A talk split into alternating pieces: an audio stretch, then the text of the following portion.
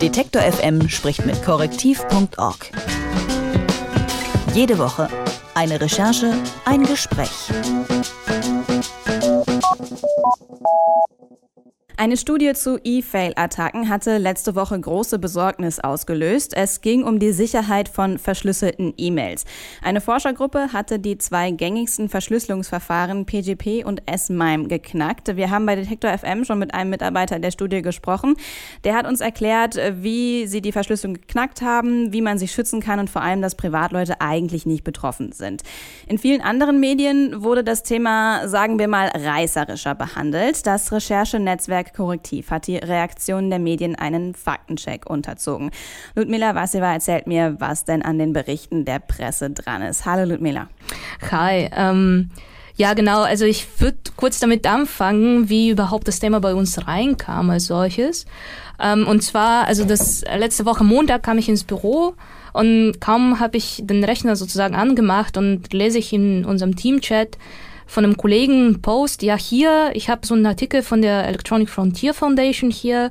Also die sagen irgendwie, E-Mail-Verschlüsselung ist kaputt und wir sollten die ganzen Plugins zu verschlüsseln ähm, deinstallieren oder zumindest ausmachen, weil dann auch alte verschlüsselte E-Mails jetzt nachträglich entschlüsselt werden können. Da haben wir natürlich irgendwie so, so weitergeguckt, was dann verschiedene ähm, auch Medien, also oder verschiedene äh, Organisationen darüber berichten.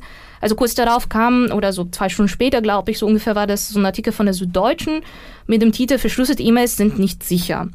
Ähm, und dann, glaube ich, so 20 Minuten drauf ungefähr war das auf dem Twitter-Feed zu verfolgen, ähm, hat der Forscher auch die, ähm, das offizielle Paper äh, veröffentlicht, ähm, meinte so, ja, hier unser äh, Informationsembargo ist gebrochen worden und ähm, hier so die alle Details so.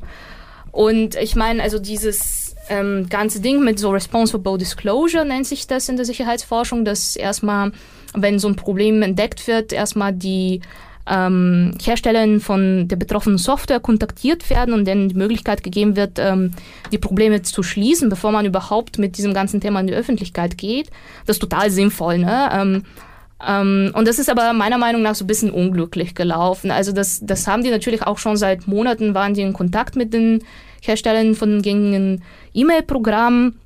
Aber so einen Tag bevor sozusagen das offizielle Paper veröffentlicht wird, ähm, an die Öffentlichkeit zu gehen mit der Meldung, irgendwie ist alles kaputt, macht erstmal so die Verschlüsselung aus. Also ist, ich meine, also die, das ist jetzt einen Tag früher bringt mir jetzt auch nichts, außer dass irgendwie so große Panik so gefühlt bei allen auslöst. Genau, und dann haben wir das Paper in Detail gelesen und auch weitere Kommentare dazu ähm, und auch irgendwie so mit, mit anderen ähm, fachkundigen Menschen darüber diskutiert.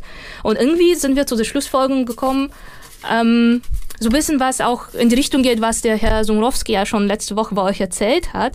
Ähm, also das eigentlich, also gefühlt wird, wurde das viel größer aufgemacht. Haben die dann einfach alle die Studien nicht gelesen oder?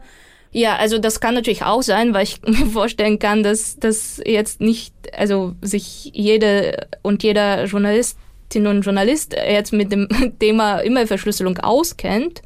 Aber ich kann mir auch also vorstellen, das ist halt auch relativ komplexe Thematik so, ne? Und also wenn sich auch von Expertinnen sozusagen die Meinung einholen, ähm, dass ähm, erstmal auch also relativ lange sozusagen darüber ähm, also ich ausgetauscht werden muss sozusagen, um um vielleicht nicht so den falschen Eindruck zu erwecken. Und das ist gerade gerade das ist so meiner Meinung nach so ein bisschen misslungen. Und wir dachten, als hier so die Kollegen reingerannt sind, äh, mit, mit der Aussage, oh, ich habe gehört, dass mit der Verschlüsselung ist alles kaputt und ist alles für die Katz und wir können es lassen, dann dachten wir uns, nee, irgendwie müssen wir was machen. Also waren die Reaktionen auf diese Berichte schon auch von den Lesern dann eher so Panik? Ja, das ist zumindest meine Wahrnehmung, weil wie gesagt, ich habe hier so die ganzen ähm, Journalisten sozusagen bei mir im Büro und dann also kommen die alle an und sagen so, ich habe gehört, das ist alles kaputt, wir müssen es jetzt ausmachen. Ich denke mir so, naja, also wenn mein Schloss in meiner Tür zu Hause vielleicht falsch eingebaut ist, das ist natürlich nicht also schlecht, aber das heißt nicht, dass ich die Tür direkt offen lassen sollte, weil es könnte ja jemand einbrechen, wenn das Schloss falsch eingebaut ist. Was stimmt denn jetzt nicht mit der Studie überein, was die Medien geschrieben haben? Oder wie, wie, wie würdest du es sagen? Also ich glaube gar nicht sozusagen, dass da direkt falsche Sachen in den Medien stehen, sondern dass eben also Leute lesen bei Sachen wie, also so die Verschlüsselungsplugins sollten, also die äh, zu Plugins zu automatischer Entschlüsselung sollen aktiviert werden, dann ist das Fazit bei ganz vielen Menschen, dass sie daraus ziehen, okay, ich muss einfach Verschlüsselung ausmachen, weil mir ist eigentlich keine ein, andere Methode gängig, wie ich jetzt verschlüsseln und entschlüsseln könnte, ohne diese Plugins zu automatischen Verschlüsselung zu verwenden. Ähm, beziehungsweise, genau, also eigentlich das Hauptproblem meiner Meinung nach war eben, äh, es ist natürlich schlimm, dass verschlüsselte Nachrichten im Nachhinein entschlüsselt werden können, aber das Hauptproblem war, dass die Forscherinnen geschafft haben, ähm, eben solche Rückwege ähm, zu öffnen, auf die dann die entschlüsselten Nachrichten zu denen zurückgelingen konnten. Genau, und bei vielen war da, ähm, also bei, bei der Mehrheit der Angriffe, der sie, die sie durchgeführt haben, waren ja so HTML-E-Mails das Problem. Und ich hatte das Gefühl, dass das halt in den ganzen Berichten untergeht und anstatt, dass man also sozusagen so ein Assessment an die Öffentlichkeit gibt mit so, ähm, hier, also das schaltet mal HTML-Content in neuen E-Mails aus ähm, und update, updatet alle Plugins und alle, alle E-Mail-Software, also sobald da Updates verfügbar sind, was meinem Gefühl nach ähm, ähm, die sinnvollere Empfehlung gewesen wäre, ähm, stehen da eher so Sachen wie ähm, also Verschlüsselung wurde geknackt so.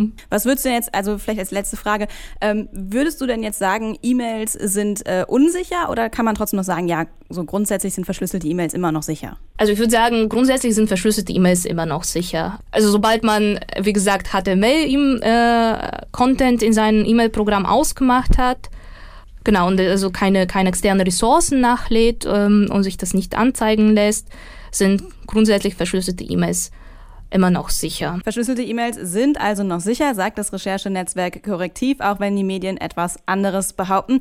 Ich habe mit Ludmila Vaseva über den Faktencheck in Sachen E-Mail-Sicherheit gesprochen. Dankeschön. Ja, vielen Dank. Detektor FM spricht mit korrektiv.org.